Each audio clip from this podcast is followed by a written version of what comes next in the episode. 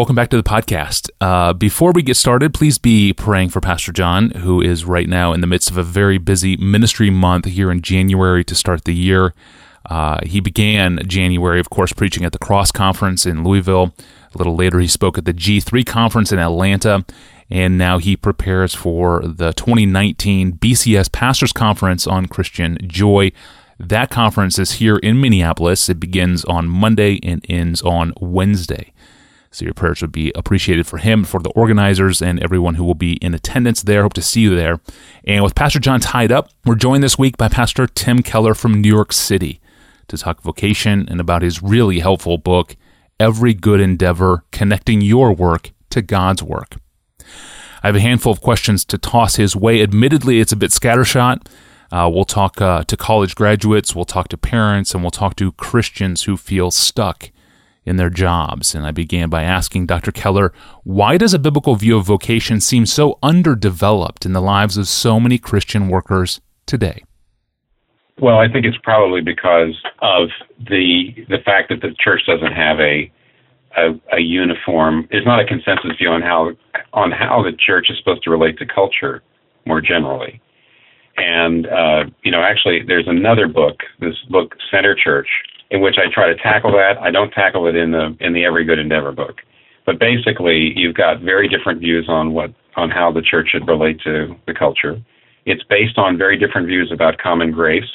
It's it's based on somewhat different views about you know, about actually the the role of the institutional church.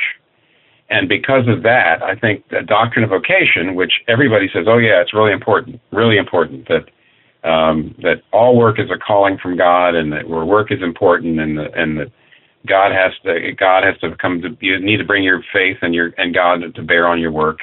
Uh, yep, that's important. But then the uh, problem is it gets caught up. That doctrine of vocation gets caught up in this controversy, hmm. and then so people come out. Really, since since there's no consensus on the how to relate to the culture, there's no consensus on what vocation means. Right. Uh, I'm thankful for the ways you clear up some of the confusion and uh, help us work towards clarity. In fact, uh, early in your book, Every Good Endeavor, you write two sentences that I think capture uh, a major theme in the book. You write this quote, a job is a vocation only if someone else calls you to do it and you do it for them rather than for yourself. Thinking of work mainly as a means of self fulfillment and self realization slowly crushes the person and undermines society itself. That is a powerful statement. So, where does this crushing individualism in the workplace come from? Where does it originate? Well, the basic idea, the, sec- the basic secular idea, is that there is no meaning uh, in life. We're here by accident. There's no overarching. There's no moral absolutes. There's no. We weren't put here for a purpose. But then what most of the folks say, I've seen this in many forms, they say, well, of course, there's no meaning in life. You have to create your own meaning. So um, a lot, I've seen a lot of secular people and atheists say, yes, of course, there's no meaning to life, but that doesn't mean you that we're you know, we we can't live a, a fruitful life and a happy life. You create your own meaning. Well, now, actually, somebody should drill down on that at some point. Maybe I will, and say it's impossible to create your own meaning. If you create your own meaning, you don't have it. But basically, what they mean is you decide what is right or wrong for you. You decide what you think is important, and then you live according to that. But in that case, there's no calling. There's no sense that I am. I am. There is something higher than me that's more important than me. So you see, if you don't have that, then there's no such thing as sacrifice and servanthood. Everything you do is selfish. Mm-hmm. Everything you do is selfish. And there's also no real hope. There's no real hope for the future. You just basically are trying to create a, a little bit of, uh, of happiness for yourself in this brief span of time that you have, but in the end, there's nothing but darkness. So when you put those two things together, the idea of vocation and the idea of hope and the idea of servanthood and the idea of sacrifice and unselfishness, it all, uh, it all actually depends on there being something more important than you, something that's already there, like God.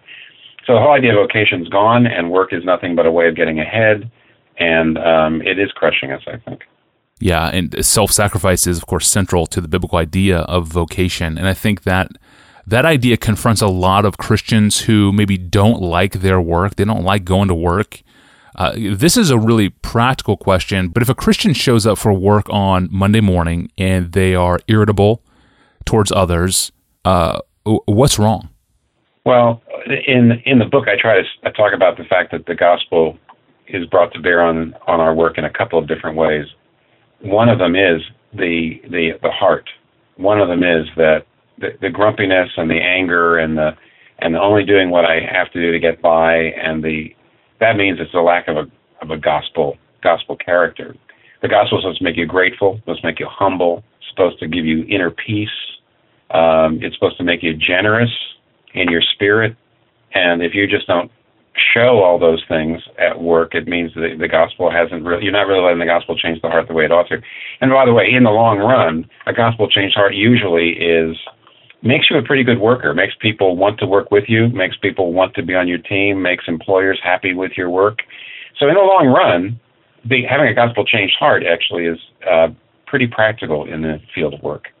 Yeah, for sure, it is practical, and um, this success requires some level of diligence and focus too in the workplace. And I, th- I, think for the first time I heard the phrase "God of options" was from Mark Dever out in D.C. He used this phrase "God of options." He was talking about young pastors who take a pastorate in a local church, but are always only half in.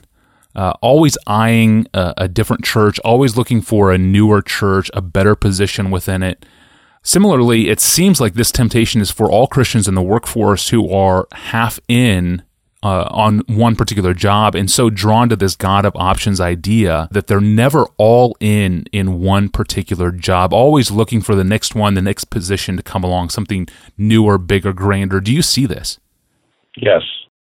I'm being a little ironic when I just say yes, but that, your question was well stated, and I agree with it. I, I can just add this: people are looking for the more fulfilling thing, very often they say, um, you know, I'd like something that is just a little bit, a job that's just a little more exciting to me. This job's a little boring to me, and more and better paying.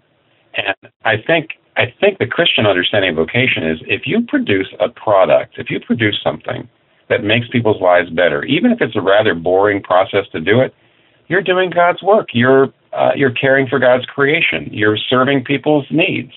Why does it have to be in so incredibly? Why does the process have to be incredibly fulfilling when you know that you are doing something that helps people?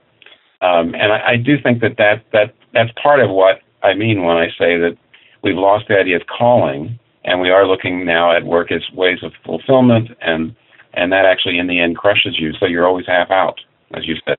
Yep. Well, I want to return to this topic uh, of of what you would say to a Christian who feels stuck in their job because I think there's more to say here, and I know there's a number of listeners who have asked questions about this over the years, and I want to have you address that more next time. I also want you to talk to parents. Uh, about how to train their kids towards embracing diligent labor. There's a lot to cover next time with Tim Keller talking with us about his book, Every Good Endeavor Connecting Your Work to God's Work.